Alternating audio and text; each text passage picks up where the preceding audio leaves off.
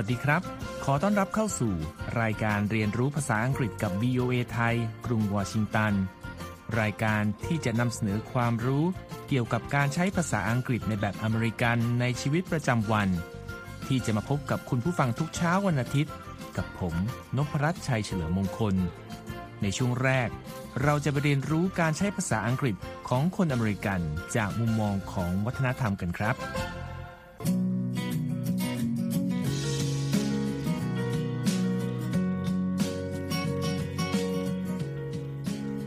ในช่วงแรกนี้ คุณธัญพรสุนทรวงศ์จะมาร่วมสนทนาเกี่ยวกับวัฒนธรรมการใช้ภาษาของชาวอเมริกันกันนะครับ วันนี้เราจะมาดูคำศัพท์อีกกลุ่มหนึ่งซึ่งมักถูกใช้ในความหมายเดียว แต่ต้องใช้กับผู้ที่มาจากวัฒนธรรมหนึ่งหนึ่งเท่านั้น ถึงจะเข้าใจถูกต้อง มิฉะนั้นก็จะเกิดอาการงงกันได้นะครับ เป็นเรื่องของการพูดถึงพื้นที่เมืองนะครับ พอจะเดาออกไหมครับ คุณธัญพร ว่าผมกำลังหมายถึงคำไหนบ้าง ถ้าจะให้เดานะคะคำที่ดิฉันคิดออกก็เป็นคำว่าดาวทาวน์ที่คนในสหรัฐมักใช้ในบริบทที่หมายถึงพื้นที่กลางเมือง ถูกต้องไหมคะ ถูกต้องแล้วครับคำว่า downtown ที่สะกด D O W N T O W N downtown เป็นคำนาม หรือคำคุณศัพท์ ที่แปลว่า ตัวเมือง กลางกรุง หรือย่านใจกลางเมืองเป็นต้นครับ เป็นคำที่คนอเมริกันใช้ในความหมายดังที่คุณธัญพรพูดกันเป็นประจำครับ เช่น I'm going to downtown LA this afternoon ซึ่งจะแปลว่า บ่ายนี้ผมจะไปแถวกลางเมือง LA หรือ I work downtown but live in the suburbs ซึ่งแปลว่า ผมทำงานแถวกลางเมือง แต่อาศัยอยู่แถบชานเมืองเป็นต้นครับ แต่ถ้าเราลองดูคำคำนี้ที่ประกอบด้วยคำว่า down และคำว่า town ในฐานะคนต่างชาติก็อาจจะงงได้นะคะ ว่าคำว่าข้างล่างกับคำว่าเมือง รวมกันแล้วกลายมาเป็นคำว่าใจกลางเมืองได้อย่างไร ก็พอจะเข้าใจได้นะครับ เพราะคำคำนี้ ตามข้อมูลจากพจนานุกรม Merriam-Webster มีความหมายถึง ส่วนที่อยู่ด้านล่างของเมือง และก็ยังแปลว่า เขตย่านธุรกิจหลักๆ หรือพื้นที่กลางเมืองก็ได้ครับ แต่ถึงอย่างนั้นผู้ใช้ภาษาอังกฤษแบบคนอังกฤษจะไม่เข้าใจเท่าไหร่ถ้าเราไปถามหาดาวทาวน์นะคะ เช่นถ้าเราไปอังกฤษแล้วอยากทราบว่า พื้นที่ใจกลางกรุงลอนดอนอยู่ตรงไหน และหันไปถามคนอังกฤษว่า Can you tell me where downtown London is คนฟังก็อาจงงได้และไม่รู้ว่าเราต้องการอะไร แล้วเราก็คงไม่ได้ไปไหนกันสักทีนะคะ ใช่ครับ เพราะฉะนั้นถ้าอยู่นอกสหรัฐ หรือไม่ได้คุยกับคนอเมริกัน คำที่เราควรจะใช้ก็คือ city center ซึ่งประกอบด้วยคำศัพท์สองคำ ได้แก่ city ที่สะกด c i t y city ซึ่งเป็นคำนาม และแปลว่า เมือง และคำว่า center ที่สะกด c e n t e r center ซึ่งก็เป็นคำนามเช่นกัน และแปลว่า ศูนย์กลาง หรือใจกลางครับ โดยเรามักใช้คำนี้เมื่อหมายถึง บริเวณที่ถูกนับว่าเป็นใจกลางเมืองด้านพาณิชย์ วัฒนธรรม หรือแม้แต่ ประวัติศาสตร์ การเมือง และภูมิศาสตร์ของเมืองหนึ่งๆนะครับ ค่ะ แต่ถ้าเราหันไปถามคนอเมริกันว่า Where is the city center of LA คนอเมริกันก็คงมองกลับด้วยสายตางงๆว่า เราต้องการไปไหนได้เหมือนกันนะคะ ใช่ครับ ฉะนั้นจำไว้นะครับว่าจะใช้คำไหน พูดกับใคร ก็เลือกให้ถูก จะได้ไปถึงที่หมายถูกต้องไม่เสียเวลานะครับ ว่า downtown หรือ city center กันแน่ครับ ก็ขอบคุณคุณธัญพรอีกครั้งนะครับ ที่มาร่วมสนทนากันในวันนี้ จากการใช้ภาษาอังกฤษสำหรับการทักทายในวัฒนธรรมของคนอเมริกัน ต่อไป เราจะไปเรียนรู้ไวยากรณ์ภาษาอังกฤษในช่วง Everyday Grammar กันครับ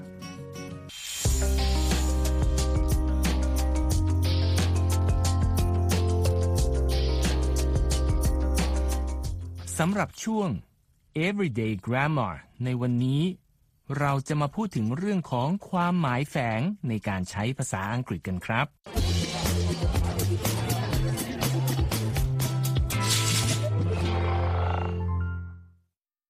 Hi, Faith. You won't believe what I found this week. Hey, John, what's that? I went to an antique store and found a vintage 1940s style suit. Ugh, John, don't you mean old? Isn't an antique store where there's a bunch of old, decrepit things? No. Why would you say it like that? These are vintage or antique things. Good quality stuff. Just older. So wait, what is the difference between antique, vintage, old, and decrepit?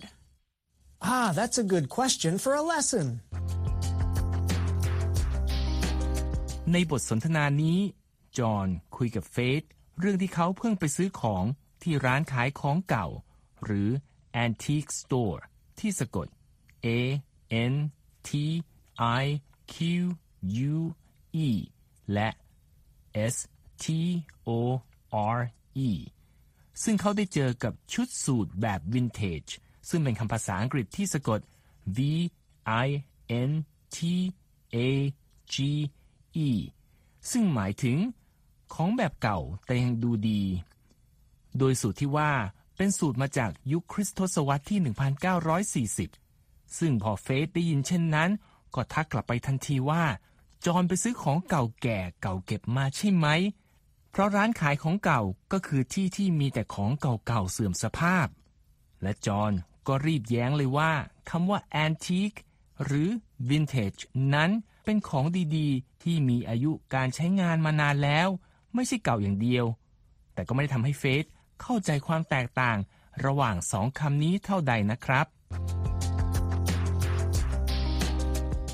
All of these words mean old, but their connotations are different. Oh, I know what connotations are. Connotations are associations of words. It's the feeling we get from the word. If the word is positive or negative, or somewhere in the middle,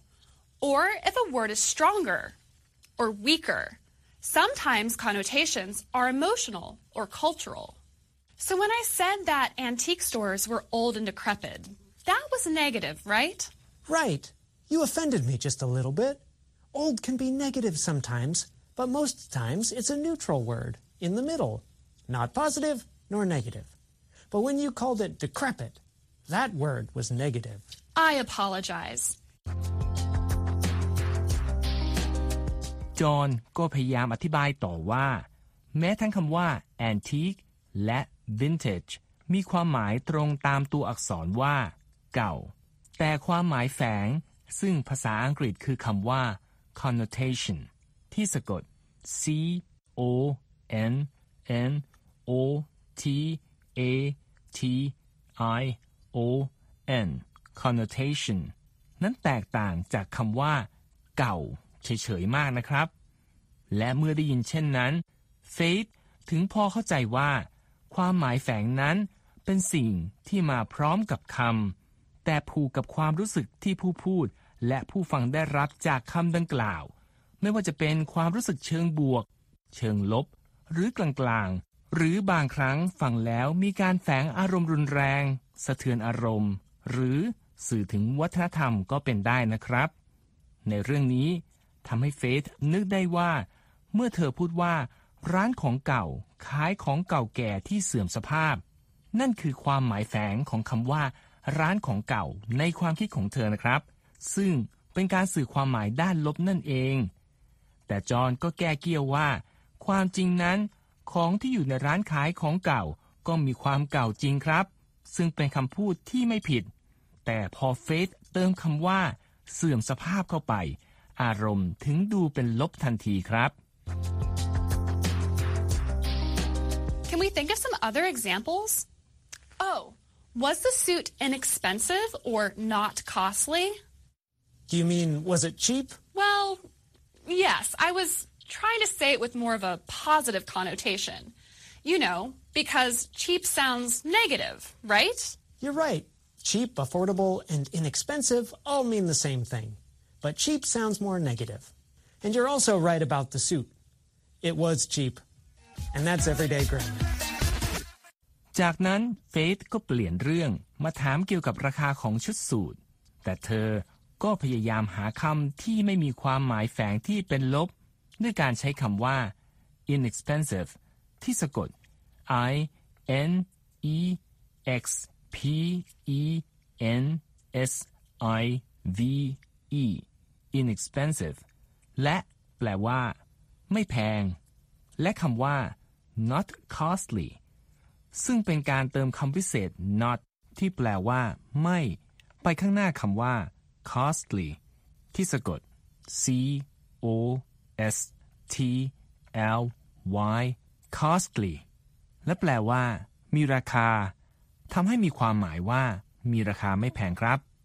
แม้กระนั้น จอห์นก็เข้าใจว่าเฟธต้องการถามว่า สูตรที่เขาซื้อมามีราคาถูกใช่ไหม และเฟธก็ยอมรับว่าใช่ ซึ่งจอห์นก็ชมกลับว่า เป็นการเลือกใช้คำที่เลี่ยงการสื่อความหมายด้านลบ เช่นคำว่า cheap ที่สะกด C H E A P cheap และมาใช้คำว่า inexpensive พร้อมแนะนำว่า เราอาจใช้คำว่า affordable ซึ่งสะกด A F F O R D A B L E affordable ที่มีความหมายว่า พอจะหาซื้อ หรือสามารถควักเงินซื้อได้โดยไม่เดือดร้อนก็เป็นได้นะครับ แต่ท้ายสุดจอห์นก็ยอมรับว่า สูตรที่เขาซื้อมาจากร้านขายของเก่า เป็นของมีราคาถูก หรือ cheap นั่นเองครับ และนี่คือช่วง everyday grammar ครับ ต่อไปเราจะไปเรียนรู้คำศัพท์ต่างๆ จากการใช้ชีวิตประจำวันในกรุงวอชิงตัน โดยจะมีคุณธัญพรสุนทรวงศ์กลับมาร่วมสนทนากันเช่นเคยครับ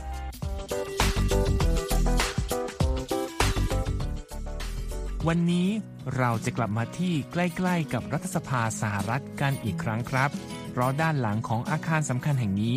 มีสถานที่น่าสนใจอีกแห่งที่หลายคนมักลืมนึกถึงไปครับ ที่ไหนเหรอคะคุณนพรัตน์ก็ที่ Library of Congress หรือหอสมุดรัฐสภา ซึ่งได้ชื่อว่าเป็นหอสมุดที่ใหญ่ที่สุดในโลก ด้วยจำนวนหนังสือ ภาพยนตร์ คลิปวิดีโอ บันทึกเสียง ภาพถ่าย หนังสือพิมพ์ แผนที่ และต้นฉบับหรือต้นสำเนารวมกันกว่า 173 ล้านชิ้น ซึ่งถูกจัดเก็บไว้ที่นี่ ตามข้อมูลจากเว็บไซต์ worldwideweb.loc.gov ของ The Library of Congress ครับ อ๋อ ค่ะ หอสมุดแห่งนี้ยังเป็นหน่วยงานวิจัยหลักของสภาคองเกรส และยังเป็นที่ตั้งของสำนักงานลิขสิทธิ์สหรัฐด้วยนะคะ และคำว่าลิขสิทธิ์ในภาษาอังกฤษก็คือ copyright ซึ่งสะกด C O P Y R I G H T copyright นะคะ หอสมุดรัฐสภาสหรัฐนั้นถูกก่อตั้งขึ้นมาตั้งแต่เมื่อปีคศ 1800 ภายในอาคารรัฐสภา หรือ Capitol Hill ก่อนที่จะย้ายออกมาตั้งที่อาคารอีกแห่งที่อยู่ติดกันในปีคศ 1897 และขยายไปยังอาคารอีกสองแห่งในปีคศ 1938 และ 1981 ตามลำดับครับ ในปัจจุบัน หอสมุดแห่งนี้มีหนังสือจากทั่วโลกถูกจัดเก็บไว้ โดยมีหนังสือที่เป็นภาษาต่างๆ ถึงกว่า 470 ภาษาเลยทีเดียวครับ และเพราะที่นี่คือหอสมุดสาธารณะ ผู้ที่เข้ามาภายในสามารถขอยืมหนังสือมาอ่านได้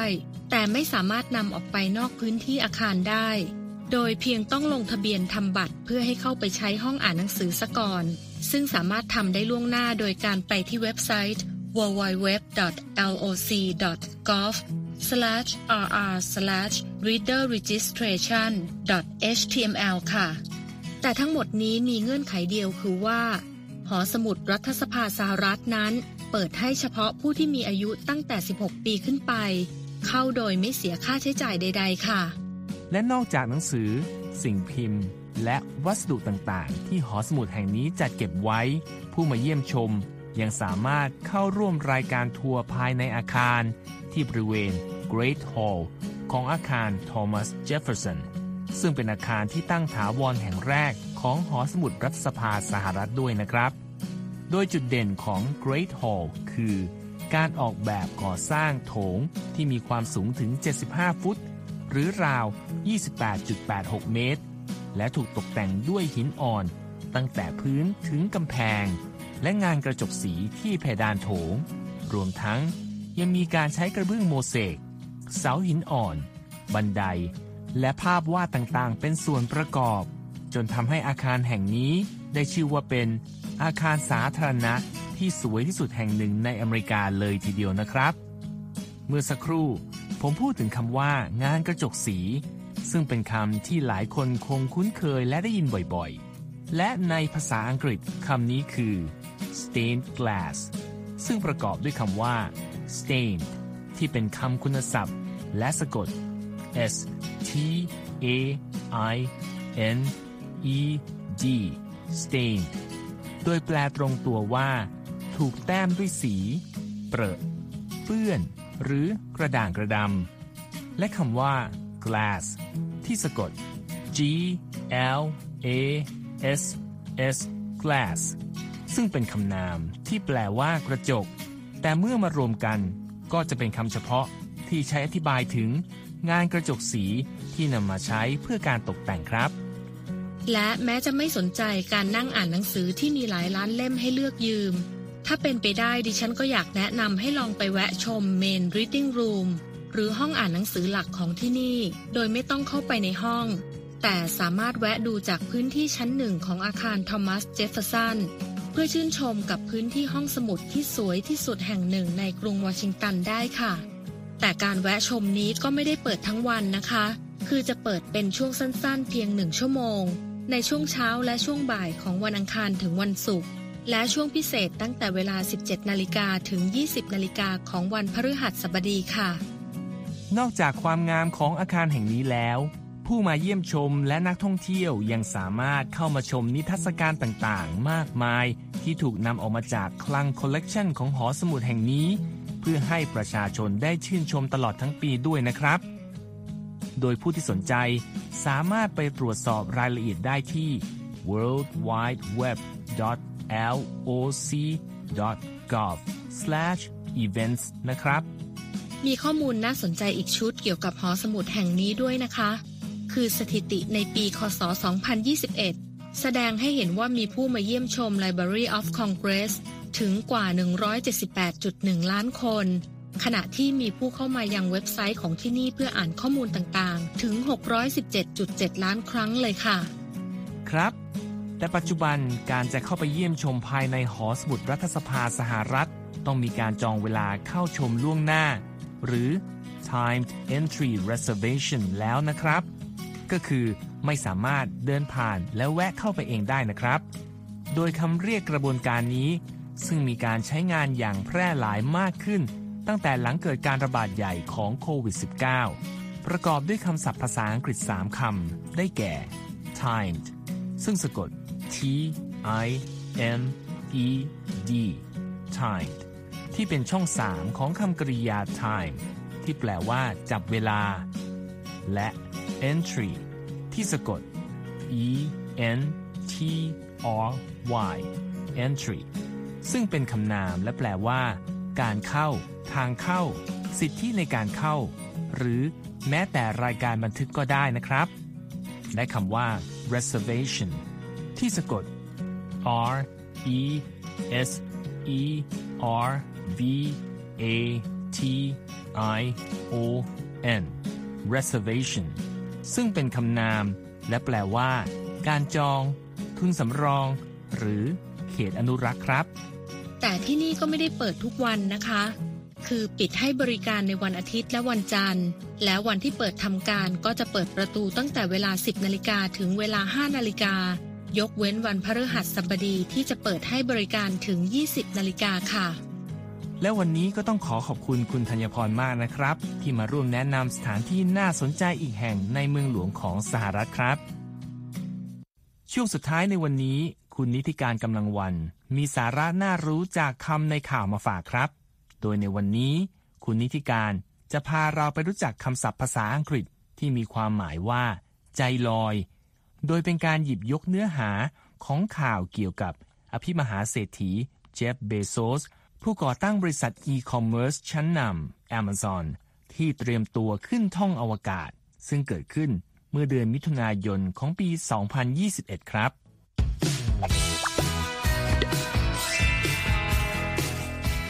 สวัสดีค่ะ กลับมาพบกับคำในข่าวสัปดาห์นี้นะคะ พาดหัวข่าวของไรเตอร์ระบุว่า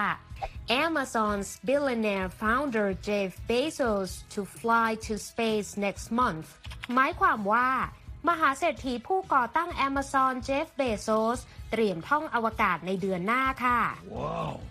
คำในข่าวสัปดาห์นี้ค่ะ ขอเสนอคำว่า space จากพาดหัวข่าวนี้นะคะทำหน้าที่เป็นคำนามค่ะ ซึ่งให้ความหมายว่าอวกาศนั่นเองนะคะ อย่างที่เราคงเคยได้เห็นคำว่า space exploration ซึ่งให้ความหมายว่าการสำรวจอวกาศนั่นเองค่ะ ทีนี้คำว่า space ที่เป็นคำนามนอกจากจะให้ความหมายว่าอวกาศแล้ว ยังให้ความหมายว่าพื้นที่ได้อีกด้วยนะคะ ทีนี้มาดูการใช้คำว่า space ที่ให้ความหมายว่าพื้นที่กันค่ะ ตัวอย่างเช่น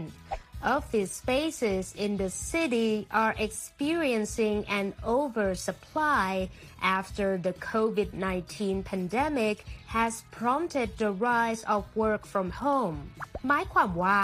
พื้นที่อาคารสำนักงานในเมือง กำลังเผชิญกับภาวะอุปทานส่วนเกิน หลังจากการระบาดใหญ่ของโควิด -19 ทำให้ผู้คนหันไปทำงานจากบ้านมากขึ้นค่ะ นอกจากนี้ค่ะคำว่า space ที่เป็นคำนาม ยังให้ความหมายเชิงอุปมาอุปไมยได้ว่าที่ว่างได้ด้วยค่ะ ตัวอย่างเช่น Honey I don't know how to say this without hurting you but I feel that we need some space between us หมายความว่า ที่รัก ฉันไม่รู้จะบอกยังไงโดยไม่ให้คุณรู้สึกเจ็บปวดนะ แต่ฉันรู้ว่าเราควรจะมีที่ว่างระหว่างกันสักหน่อยนะ่ะคำว่า space ในรูปเดียวกันนี้ ยังทำหน้าที่เป็นคำกริยาได้ด้วยนะคะ ซึ่งให้ความหมายว่า เว้นช่วง หรือเว้นระยะค่ะ ตัวอย่างเช่น Our workout class takes about an hour but we space several cardio trainings out so that you can take a break between sessions หมายความว่า คลาสออกกำลังกายของเราจะใช้เวลาประมาณหนึ่งชั่วโมง และเว้นช่วงการออกกำลังที่กระตุ้นการสูบฉีดของหัวใจเป็นหลาย ๆ ช่วง เพื่อจะให้ได้พักบ้างค่ะ อีกความหมายหนึ่งของคำว่า space ที่ทำหน้าที่เป็นคำกริยายังให้ความหมายว่า หลงลืม ลืมสนิทค่ะ ตัวอย่างเช่น I had planned to pick up toilet paper at the supermarket but I totally spaced หมายความว่า ฉันมีแผนจะไปซื้อกระดาษชำระที่ซูเปอร์มาร์เก็ตแต่ดันลืมไปซะสนิทเลยล่ะ นอกจากนี้ค่ะคำว่า space ที่เป็นคำกริยายังให้ความหมายว่า ใจลอยได้อีกค่ะ ตัวอย่างเช่น all the students in Professor Sullivan's class know that he will pick on those who space out หมายความว่า นักศึกษาในชั้นเรียนของศาสตราจารย์ซัลลิแวนรู้ว่า เขาจะเรียกคนที่นั่งใจลอยในชั้นเรียนมาตอบนะ่ะ ก๊อกก๊อกก๊อกใจลอยอยู่หรือเปล่าคะ ส่งท้ายคำในข่าววันนี้ค่ะ ด้วยคำคมที่ว่า The road to success is lined with many tempting parking spaces หมายความว่า ถนนสู่ความสำเร็จมักเต็มไปด้วยที่ให้แวะจอดรถที่น่าดึงดูดใจมากมายค่ะ เอาละค่ะ หมดเวลาสำหรับคำในข่าวสัปดาห์นี้แล้วนะคะ แล้วกลับมาเรียนรู้คำศัพท์ใหม่ๆ กับคำในข่าวได้ในครั้งต่อไป วันนี้ลาไปก่อน see you later สวัสดีค่ะ